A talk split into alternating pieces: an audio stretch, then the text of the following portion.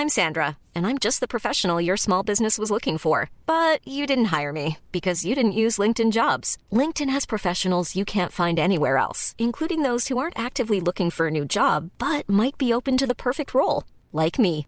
In a given month, over 70% of LinkedIn users don't visit other leading job sites. So if you're not looking on LinkedIn, you'll miss out on great candidates like Sandra. Start hiring professionals like a professional. Post your free job on linkedin.com/people today. Bonjour à tous et bienvenue sur Positron, l'émission qui vous fait un zapping de bons plans tellement excellent que vous n'aurez plus jamais le temps de vous ennuyer.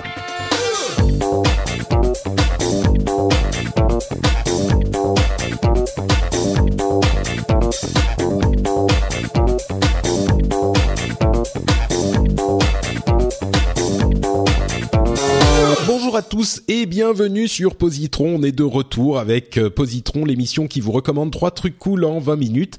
On a été, on est un petit peu en retard. J'espérais reprendre en septembre après la pause estivale et finalement on est en octobre. Mais pour compenser, on a un, un super Positron avec euh, quatre personnes. Donc moi, ça veut dire moi plus trois personnes au lieu de trois. Donc quatre au lieu de trois, ça fait un en plus. Je pense que ça compensera un petit peu. Euh, je suis très heureux de vous retrouver. On a plein de trucs super cool dont on va vous parler. Et pour euh, m'accompagner dans cette rentrée, j'ai d'une part euh, Diraen. Comment ça va Diraen? Bonjour, ça va bien et toi? T'es en forme? Ouais, Prête à positronner comme une folle? À fond. À fond, très bien. On a aussi Cassim, euh, Cassim qui est là euh, de, depuis, bon, je vais pas dire depuis Lifestyle, tu fais plein de choses différentes, mais comment ça va Cassim Ouais, euh, multicasquette. Euh, oui, oui, bah, ça va très bien. Écoute, euh, je viens de rentrer de Paris ce week-end et euh, donc je suis prêt à enregistrer un- une jolie, des jolis podcasts. Très bien, magnifique. Et euh, une nouvelle venue, Karine, qui est... Alors, est-ce qu'on peut dire, Karine, que tu es une spécialiste télévision intermultinationale? On va dire ça. Ouais, c'est peut-être pas le terme que t'aurais employé toi-même. Tu vas bien? On va dire que je suis une encyclopédie sur pattes. Voilà, euh, de, de- une encyclopédie télévisuelle. En fait, Karine, on se connaît depuis très longtemps. Euh, on s'était rencontrés sur d'obscurs forums de, de discussion de séries télé. Il y a Exactement. euh, combien de temps? Ça doit faire 10 ans, 15 ans, je sais plus. Non, euh, de, euh, oh, 2003 t'as pas, peut-être. t'as pas tort. Qu- Ouais. 15 ans. Ouais, ouais, ça, ça, bon, comme comme on dit souvent, ça nous rajeunit pas. Mais euh, ouais, on était euh, comme des fous sur des trucs de discussion de séries télé, euh, de laquelle ah c'était l'époque de la renaissance, enfin de la naissance de la série télé en fait, euh, de moderne. Et euh, oui, on s'est, on, on avait, on passait de bons moments euh, sur à discuter de tout ça. C'était bien marrant. Et donc, euh, vous connaissez le principe de l'émission, hein, Positron. On vous recommande chacun un truc qu'on trouve sympa, cool, que ça soit, euh, enfin, c'est des produits culturels, hein, euh, télévision, euh, films, euh, séries, euh, musique, livres, BD, comics, jeux vidéo, etc., etc. Et donc, euh, si vous vous ennuyez ce week-end, eh ben, grâce à nos recommandations, vous saurez quoi faire et quoi aller euh, découvrir. Et je vous propose qu'on se lance immédiatement avec, euh, bah je vais, je vais commencer. Hein, c'est la tradition, on ne change pas la tradition. Je vais commencer avec une série documentaire dont je pense que certains d'entre vous en ont au moins entendu parler, mais qui est euh, disponible désormais sur Netflix. C'est un petit peu toutes les séries désormais c'est Netflix. Hein. On en plaisantait l'année dernière. Aujourd'hui c'est établi. Tout le monde est d'accord. Et la série, c'est une série de la BBC qui s'appelle Planet Earth, euh, donc la planète Terre, euh, et elle est disponible sur Netflix dans son intégralité, dans une version euh, presque étendue. Il y a eu plein de versions différentes, et euh, c'est une série qui est vraiment incroyable. Elle a peut-être, vous vous souvenez de quand elle est sortie, Planet Earth? C'était il y a bah, une quinzaine d'années aussi, je crois. Ça vous dit quelque chose? Du tout. Non la, la- la série, oui, quand est-ce qu'elle est sortie? Pas du tout. Je crois que c'était il y a une quinzaine d'années et euh, je vais vérifier tiens. Et en fait, le truc tout le monde a vu ah même pas c'était 2006, d'accord, c'est un petit peu moins vieux que je ne pensais. Mais euh, c'est un truc que tout le monde a vu, c'est cette image absolument stupéfiante du requin qui sort de de qui saute pour attraper un un un un ah aidez-moi, aidez-moi, un seal, un Une otarie ou un une phoque otarie ou un phoque. Voilà, merci Karine. Il y en a, il y en a une qui suit euh, et qui saute à euh, 3 mètres de l'eau, quoi, même plus, euh, beaucoup plus. C'était une image saisissante et euh, c'est l'une des, c'est la première série vraiment qui a pensé la première série documentaire qui a pensé ces images comme un, un film euh, de d'immense qualité quoi. Et elle a pas vieilli du tout. Elle est incroyable. Euh, il y a plein de trucs euh, magnifiques dans cette série. Vraiment, si vous s'il y a une série documentaire sur la nature et la beauté de la planète à voir, je pense que c'est celle-là. C'est la série ultime. Après, vous pouvez, il y en a plein qui sont bien, hein, mais celle-là c'est le, le, le, le, summum de la série documentaire euh, nature quoi. Pour moi vraiment c'est un et, et c'est c'est un truc euh, presque unique quoi. Donc euh, si vous l'avez jamais regardé, c'est un truc que je vous recommande hyper chaleureusement. Ça s'appelle Planet Earth. Ouais, c'est narré par Attenborough ou c'est pas c'est pas de son oui. c'est pas d'accord. Oui oui, c'est David Attenborough euh, qui, bah, qui qui est le narrateur euh, de de toutes ces séries documentaires et euh, et il a une voix effectivement qui est très particulière, mais euh, c'est marrant parce que je je ah oui c'est ça en fait je voyais sur sur euh, Wikipédia, enfin sur Google, euh, narré par Sigourney Weaver. Et peut-être que, et en fait, c'est la version américaine qui est narrée par euh, Sigourney Weaver, et la version UK euh, est narrée par David Attenborough. Et pourquoi Enfin, j'aime bien Sigourney Weaver, mais Weaver, mais pourquoi remplacer David Attenborough qui a une voix tellement chaleureuse et c'est vraiment le type anglais, tu t'imagines au coin du feu avec sa avec sa pipe et qui te raconte l'histoire de, de, de tout ça, c'est c'est donc, Moi, j'ai euh, juste une question. C'est, il est dispo sur le Netflix français? Euh, Bah, je crois bien, oui. Non? Bah je sais, je sais pas. Je, moi, je Parce sais que moi, en fait, je l'ai, je l'ai revu euh, quand j'étais en Finlande. Et, et, je crois qu'il est dispo sur le Netflix français. S'il est pas sur Netflix, il est dispo en DVD. De toute façon, il y a une version d'une heure et demie, je crois, ou peut-être la série complète. C'est vieux, hein, comme comme on disait. Donc, enfin, ça a 10 ans, donc c'est dispo de toute façon sur Netflix français, je crois. Je le trouve pas ah bah merde, il est peut-être pas sur Netflix français. Bon bah Alors, vous devrez sortir sur Netflix français, il y a plein de docus animaliers qui sont très très chouettes, mais je mm. je crois pas qu'il y ait Planet Earth. Bon, bah écoutez, alors il faudra sortir et, et l'acheter euh, en, en média physique, du coup. Peut-être que la BBC l'aura, enfin la BBC hmm. France l'aura peut-être en replay. Ah, c'est peut-être, ouais, c'est possible, c'est pas bête, ouais. Effectivement, peut-être qu'ils le gardent. Ouais, normalement c'est France 5 qui les diffuse, les les, hmm. euh, les programmes d'Attenborough. Donc euh, logiquement, ça devrait, euh, c'est peut-être c'est peut-être un truc avec euh, soit France, soit Plus, soit la BBC. Hein. Hmm. Mais Patrick, par contre, Ouais, euh, je voyais dans les notes que tu avais noté euh, Flix.tv, donc c'est peut-être. Euh, ah non, alors non, Flix.tv c'est complètement autre chose. Euh, mais bon, donc pour pour finir sur Planet Earth, euh, c'est un truc, je suis sûr que vous pourrez le trouver, vous vous démerderez et il est très bien. L'autre truc dont je voulais parler, c'est Flix.tv, F L E E X.tv, et en fait c'est un truc, je pouvais pas en faire une recommandation parce que c'est pas vraiment une recommandation, mais c'est un service qui vous permet d'apprendre l'anglais grâce au euh, aux, vidéos Netflix ou autres, il y a des trucs sur YouTube, il y a des trucs sur euh, TED.com, etc., qui sont euh, sous-titrés Enfin, c'est un service qui va vous jouer ces vidéos avec des sous-titres. Et euh, le, le truc qui est magique, c'est que vous pouvez choisir la difficulté, enfin votre niveau, et il va traduire en français ou en anglais en fonction de la difficulté euh, du texte. Donc ça veut dire que si c'est très difficile, il va l'écrire dans votre langue. Si c'est un peu plus facile pour vous aider à comprendre, il va l'écrire dans la langue euh, que vous essayez d'apprendre, en l'occurrence l'anglais. Et du coup, c'est c'est hyper malin parce que vous pouvez, en regardant vos séries préférées, enfin ils ont pas tout, hein, mais les séries que vous aimez, et eh ben vous apprendre l'anglais. Alors c'est un service qui est payant, mais il y a vraiment, enfin il faut vraiment parler anglais aujourd'hui. Je crois que c'est hyper important, et ça c'est un moyen euh, hyper sympa de le faire. Donc euh, je vous le recommande. C'est Corben euh, qui l'avait qui l'avait testé. C'est par ça que j'en ai entendu parler, et c'est c'est pas mal du tout. Donc vous avez une période d'essai gratuite, et puis après c'est payant, mais jetez-y un coup d'œil. Comme on parle beaucoup de Netflix justement ici, euh, flix.tv, F-L-E-E-X.tv. Et donc Planet Earth, comme je le disais. Voilà pour moi. Euh, Diraine, de quoi nous parles-tu? Moi, je vais vous parler d'un comics d'anticipation qui s'appelle euh, en français euh, Y, le dernier homme. Ah, d'anticipation, c'est angoissant quand même. Euh, c'est de la, on va dire de la science-fiction, pas de l'anticipation. Bah oui, bah, c'est en fait c'est parce qu'il est dans la catégorie anticipation euh, de d'urban comics me semble-t-il.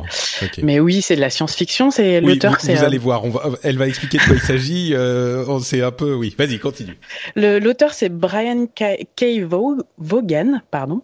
Euh, donc c'est un comics qui a bénéficié de deux éditions. Une première édition chez Panini Comics où il y avait 10 tomes qui est sorti en 2004. Et là, en, 2000, en 2012, euh, Urban a ressorti euh, une version euh, condensée et brochée. Donc chaque, chaque tome maintenant réunit deux des tomes originaux de la, la version Panini. Et le pitch est hyper joyeux.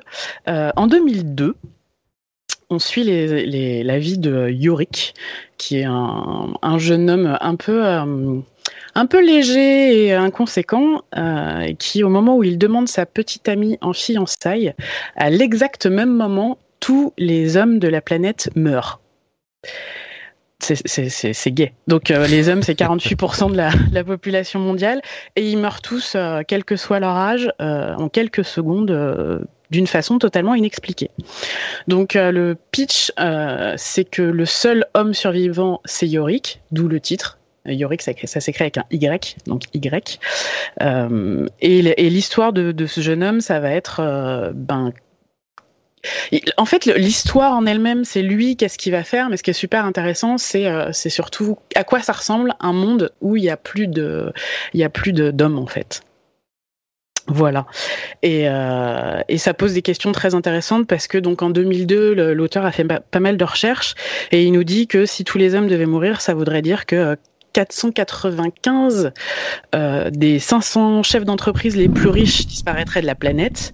99% euh, des propriétaires terriens, mais aussi 99% des pilotes d'avions, des des conducteurs de camions, des capitaines de navires, des mécaniciens, des électriciens, des ouvriers. Euh, c'est aussi 85% des représentations des représentants gouvernementaux, pardon, et surtout 100% des représentants des principales religions monothéistes.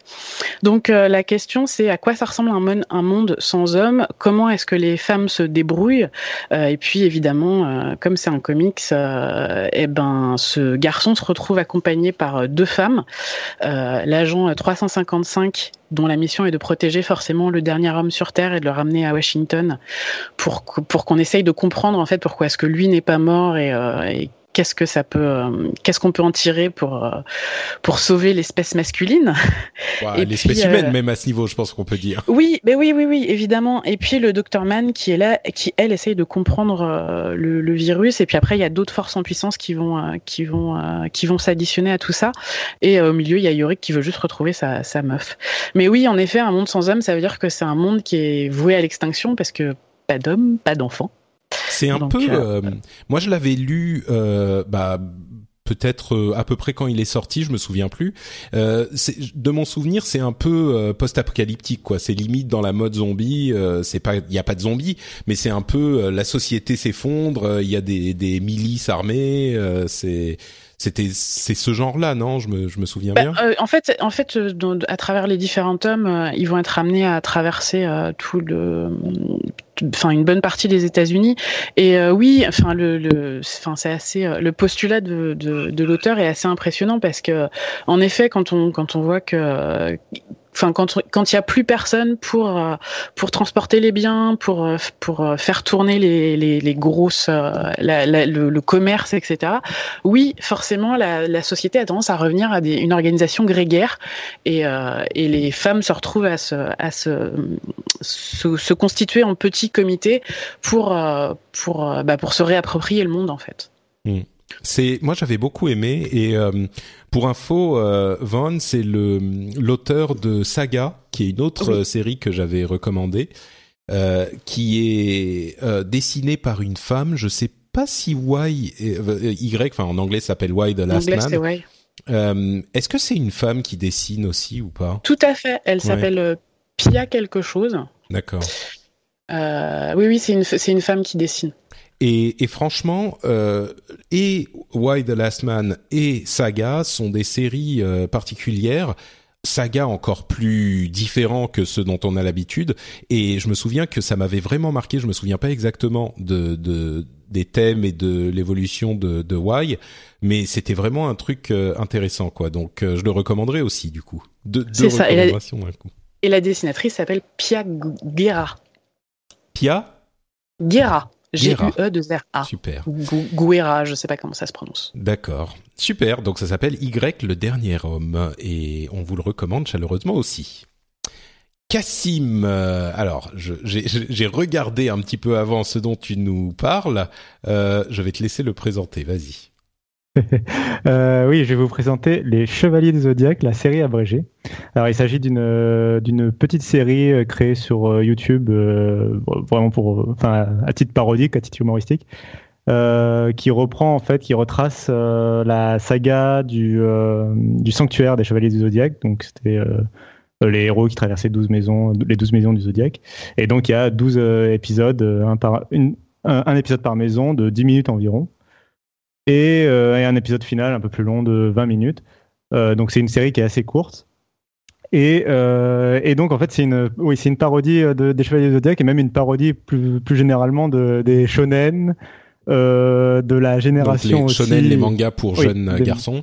Voilà comme type Naruto Olive et Tom qu'est-ce qu'il y aurait d'autre Dragon Ball enfin tout ça Dragon Ball voilà euh, et aussi une, une, parodie de tout ce qui était euh, le club Dorothée avec euh, enfin la, la, génération de doublage fait par AB Productions enfin tout cet univers en fait de finalement de la, même du dessin animé en France en fait plus que le dessin animé au Japon. Donc c'est enfin moi c'est une série vraiment que j'ai découvert il y a quelques années et que que je recommande chaudement à toute personne qui. Alors j'ai mis pour fan, mais alors c'est pour pour moi c'est c'est compréhensible à peu près par tout le monde, mais euh, ce sera particulièrement drôle pour n'importe qui ayant déjà vu un animé japonais euh, dans sa vie ou euh, et encore plus pour ceux qui ont donc vécu cette période donc du club de Dorothée, des Chevaliers du Zodiaque, de Dragon Ball, etc. Ouais, je crois que c'est vraiment pour pour ces gens-là que ça va être le plus drôle. c'est il faut expliquer pour ceux qui ne savent pas, enfin pour ceux qui connaissent pas, c'est en fait, il y a les images. Euh, c'est un montage abrégé de la série en images. Enfin, c'est les images de la série elle-même, et il rajoute des voix par dessus. Le voilà, il redouble en fait. Euh, tout, euh, c'est un peu genre la classe américaine, quoi. Un peu. Un petit peu. Un petit... Bah justement, alors sur les épisodes précédents, j'avais eu un souci technique et le son n'était pas passé. Là, on va voir. Je vais essayer de vous le de vous le jouer. Vous allez normalement, ça devrait aller. Donc on va voir. mais il ne retrouvera jamais la vue. Alors un peu non Cet imbécile s'est crevé les yeux. Vous vous attendiez à quoi? Nous, allons au sanctuaire. Quelqu'un veut du poulet? Oui. Nous, voilà au sanctuaire. Et le grand peuple vous attend, mademoiselle Saori. Moi aussi, je vous attendais. Sérieux? Vieille fripouille, alors toujours aveugle? Oui. Non Voilà. C'est complètement idiot et c'est très très français. on a l'impression que c'est. Pardon, Karine? Ouais, on a l'impression que c'est doublé dans les années 60 quand même. C'est ça, c'est ça. Ouais. Bah, on dirait les, les, doublages français de Ken le Survivant, quoi. Un petit bah, peu. C'est les moments où il déconnait dans euh, Ken le Survivant, ouais, c'est ça. Oui, et il s'en manque énormément. Bon, euh, là, c'était donc c'est un extrait de l'épisode 1. Euh, évidemment, au fur et à mesure des épisodes, la personne qui s'en chargeait, euh, qui est Stat Alchemist, euh, s'améliore énormément. Les derniers épisodes sont particulièrement, vraiment, sont vraiment excellents, quoi.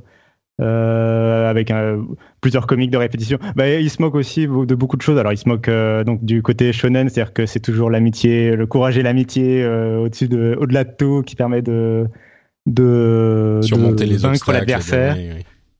Euh, il se moque euh, de, du caractère androgyne de Sean, euh, et de, donc, qui est chevalier d'Andromède, des chevaliers Zodiac, et du caractère androgyne de pas mal de personnages de, de la série. Voilà, il se moque un peu des poncifs de la série, le fait qu'elle va se répéter énormément, je sais pas, enfin des problèmes d'animation, des problèmes de, de scénario et d'adaptation du manga avec des personnages qui disparaissent, on sait pas pourquoi, ou, des personnages qui changent complètement d'apparence entre le manga et la série animée. Euh, voilà, des problèmes de doublage, euh, d'autres choses comme ça. Il, il, va, il, va, il va se moquer énormément. Euh, je crois que c'est vraiment drôle pour les pour les gens qui connaissent. Hein. Si vous connaissez pas, ça va. c'est bon, c'est marrant, mais enfin vraiment pour les gens qui connaissent, ça va rappeler des choses, quoi. Je pense. Mais voilà. Mais je pense que voilà, n'importe qui, qui je, je, pense que c'est que ça passe, même si on a je veux dire, ce que je voulais dire, c'était que même si tu n'as pas connu forcément les Chevaliers du Zodiaque, je pense que tu peux quand même apprécier la série sans avoir jamais vu les Chevaliers du Zodiaque, en ayant vu d'autres animés français, enfin traduits en français à l'époque. Et moi, j'ai une question. Est-ce que si tu es ultra fan des, des Chevaliers du Zodiaque, tu peux aimer quand même ou, Ah tu vas être absolument dégoûté de la façon dont ça traite Ah non, non, non, c'est encore plus drôle. Enfin, moi, je trouve que c'est encore plus drôle en tout cas. Et je l'ai fait regarder à, à, mon grand frère parce que je suis pas totalement de la génération euh, Club Dorothée. Moi, j'étais vraiment petit quand c'était la Club Dorothée. Euh, par contre, mon grand frère était en plein dedans et lui, enfin, il a adoré. Enfin, c'était le mon grand frère, c'est celui qui collectionnait les Chevaliers du Zodiaque quand il était petit, les statuettes, etc., les, les figurines. Ok. Voilà. D'accord. Et il parle, Bon. d'ailleurs, il parle du merchandising aussi dans, le, dans la série. D'accord. Bon, donc voilà, ça s'appelle Les Chevaliers du Zodiaque, virgule, la série abrégée, c'est sur YouTube, et on vous le recommande aussi. Et enfin, euh, Karine, de quoi nous parles-tu aujourd'hui? Alors, moi, je vais parler de deux podcasts qui traitent des scénaristes. Un qui s'appelle le Writers Panel et le deuxième qui s'appelle Children of Tendu. Euh, L'un est tenu par Ben Blacker, qui est scénariste aux États-Unis, et l'autre est tenu par José euh, Molina et Javier Grillo Marxwax. Désolée pour la prononciation du deuxième nom, c'est un peu compliqué. euh, alors, le, le, premier panel, il est, le premier podcast, il est, il est fait par un scénariste qui, au début, posait des questions que tout le monde pouvait se poser sur le travail d'un scénariste pour un débutant, pour celui qui voulait écrire. Euh, tandis que le deuxième euh, s'intéresse à toute la production d'une série. Euh, du côté des scénaristes, puisque aux États-Unis, les scénaristes sont quand même la pierre angulaire de tout ce qui est, produit. Et l'un comme l'autre, enfin, ça nous apprend plein de trucs. Children of Tendu, ça fait un peu peur parce que les podcasts sont très très longs. Ils dépassent souvent l'heure. Donc euh, quand, on voit, quand on voit la liste des, euh, des podcasts, on se dit euh, non mais c'est pas possible, j'ai pas le temps à écouter. Et en fait ça passe très très vite. Et ils ont plein d'anecdotes sur leur travail parce qu'il y en a les deux ont été showrunners, mais ils n'ont pas été que showrunners. ils ont été, ils, en fait ils sont, ils ont, ils font toutes les positions possibles et inimaginables dans une série. Est-ce que est-ce que c'est des showrunners de séries qu'on connaît ou est-ce que c'est des trucs ah, un oui, peu oui. plus obscurs? Alors, euh, le deuxième, euh, Gris, euh, Javier, il a créé The Middleman. Je ne sais pas si vous connaissez la série, qui est passée sur ABC Family il y a une dizaine d'années, qui est une parodie de, des, des, BD, en fait. Un, un, héros avec des trucs complètement cons, avec un robot comme secrétaire et une, une assistante. Non, mais c'est très très drôle. Euh, c'est euh, typiquement dans la même euh, dans la même veine que Joss Whedon par exemple. D'accord. et il et a travaillé dernièrement sur Elix. D'accord. Et donc c'est des séries, enfin c'est des podcasts où il... le premier tu dis c'est t'as écrit dans les notes le... Nerdist oui, Writers? En fait, ouais, en fait c'est c'est Nerdist. En fait, il était, euh, il était sous l'égide du Nerdist, qui est une entreprise de Chris Hardwick aux États-Unis, qui est super connue maintenant. Euh, mais maintenant, il s'appelle plus Nerdist, il s'appelle The Writers Panel parce que c'est toujours chez Nerdist, mais ils ont enlevé l'appellation Nerdist. Donc euh, voilà, euh, parce que c'est tout ce qui est geek. Et l'animateur s'appelle Ben Blacker. Il a travaillé sur Supernat Supernatural dernier, il y a 4, 4 ou 5 ans. Euh, et pour en avoir entendu parler, ça s'est assez mal passé. Euh, pour, pas que pour lui, mais parce qu'apparemment ça se passe mal. C'est c'est pas l'endroit le, plus sympathique pour des euh, scénaristes. Et du coup, c'est des donc c'est des, des podcasts qui sont euh, pour apprendre euh, vraiment si on s'intéresse à la manière dont sont produites les, les séries et du au niveau de l'écriture. Ou est-ce que c'est même si ça nous intéresse pas spécialement, mais on s'intéresse à la télé, il y a tellement d'anecdotes que ça peut, euh, ça peut euh, quand même euh, plaire. Alors, celui de Ben Blacker, le Writers Panel, il invite des showrunners de toutes les séries et, de films, et pas que ça. Il, invite aussi des scénaristes de BD, de comics. Donc il y a deux, il y a deux podcasts différents. Il y a un podcast sur les comics et un podcast sur la série. Mais il invite régulièrement des, des auteurs de films. Et euh, donc euh, en fait ça t'apprend plein de trucs, mais en fait ça t'apprend plein de trucs sur une série quoi, sur la série sur laquelle ils peuvent travailler. Par exemple, il a fait toute une toute une collection sur Jane the Virgin où il a invité euh, tout le monde, c'est-à-dire la scénariste, mais les trois acteurs principaux. Donc il y avait trois, trois, quatre podcasts différents, par exemple, pour celui-là. Ok, donc peut-être euh, aller euh, fouiller dedans et voir s'il y a une série que vous aimez qui a été traitée et peut-être que ça vous intéressera même si vous n'êtes pas spécialement. Oui, pardon? Oui, alors d'abord c'est en anglais, donc il faut être anglophone. Ouais, c'est vrai. Euh, et Children of Tendu, il faut savoir que les deux ont travaillé pour des des grands mecs de, de, la série qui ont travaillé sur les, par exemple sur Star Trek, qui ont showrunné Star Trek. Donc, euh, ils ont plein d'anecdotes, par exemple, sur Star Trek. Ils ont fait des panels, euh, ils ont fait deux podcasts euh, spéciaux où ils ont fait venir leurs mentors. Donc, Ira Steven Burr pour l'un, et je sais plus, un autre qui travaille beaucoup sur les séries pour illustrés à l'heure actuelle. Ils racontent plein de trucs, pas que, pas que la façon de travailler, pas la façon, pas que de dire voilà ce que fait un, conseil, un producteur consultant, mais vraiment tout ce qu'on peut apprendre sur ce qui peut se passer dans une série c'est-à-dire la production d'une série. Et ça, c'est super intéressant. Ah, quand on aime les séries, évidemment. Oui, bien sûr. Donc c'est quand même effectivement pour les pour fans, euh, comme tu disais. Mais euh, si vous aimez les séries, peut-être euh, l'un de ces deux. Si si on devait en écouter qu'un, tu conseillerais Writers Panel ou Children of Tendu? Alors moi je pense je, pencherais, plus pour Writers Panel parce que il invite aussi des gens du cinéma. Euh, donc par exemple, il a, par exemple, il, va, il va faire venir Guillermo del Toro et il va parler euh, principalement euh, de cinéma et pas de, de télévision. D'accord. Par exemple. Ok, super. Et eh ben merci beaucoup Karine pour ces recommandations et ça nous amène à la fin de l'émission. Je vous rappelle ce dont on vous a parlé. C'est un, une émission un petit peu euh, euh, bien paquée, on va dire. Il y a Planet Earth et Flix.tv. Y le dernier homme, les Chevaliers du Zodiaque, la série abrégée, et enfin Nerdist Writers, enfin Writers Panel et Children of Tendu, euh, qui sont réservés aux anglophones, on va dire. Vous aurez de toute façon toutes les notes dans les, bah, les notes de l'émission.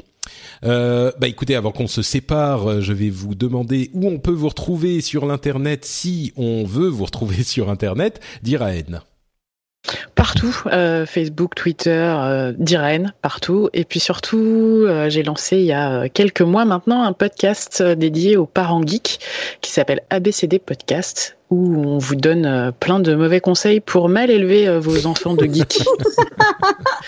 je pense que c'est un bon programme. Cassim. Oui, euh, bah d'ailleurs ABCD, je pense que je l'aurais conseillé si euh, si Diren n'avait pas été parmi nous, je pense que ça dans les recommandations. C'est vrai, je, je, euh, confirme, il en a parlé avant. Cassim m'a dit, mais oui, mais elle est là, donc elle va en parler, c'est pas la peine. Très bien. Et, et puis c'est bien pour même quand on n'est pas parents, c'est tout à fait, euh, enfin c'est très agréable à écouter et très drôle. Euh, voilà entendre vos péripéties en se moquant gentiment de vous. Merci. euh, donc, euh, on peut me, oui, pour, donc pour moi, pour parler de moi un peu, on peut me retrouver sur euh, lifestyle.fr un jeudi sur deux euh, pour parler de l'actualité de Microsoft, et sinon on me retrouve sur frandroid.com et numerama.com pour parler Merci. Beaucoup. Cassim, tu as parlé de toi et maintenant à Karine de parler d'elle. Est-ce que tu as un petit coin d'internet à toi que tu voudrais recommander? Alors, euh, moi, je suis la rédactrice en chef euh, d'Anus Série. Euh, donc, c'est un peu compliqué quand je le prononce parce que tout le monde pense à Anus, mais voilà. donc, je vais, je vais les plaire. C'est A-2-N-U-S-E-R-I-E-S. E et c'est sur Facebook et sur Twitter et sur, sur le web, puisque on est l'une des plus grosses encyclopédies en français sur les fictions télévisées. Donc c'est une sorte d'annuaire des séries en fait. Ouais, on est l'équivalent de TV Rage ou euh, TV Maze ou IMDb, mais pour les séries.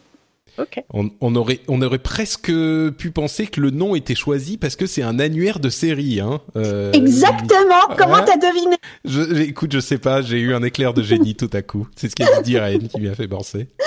Bon, très bien. Merci beaucoup, Karine. Euh, pour ma part, c'est Note Patrick sur Twitter et Facebook. Vous retrouvez les notes de l'émission sur frenchspin.fr et d'autres euh, émissions également sur ce site.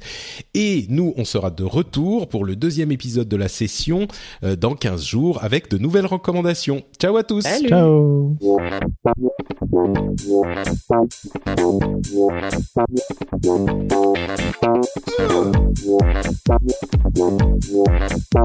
Thank you.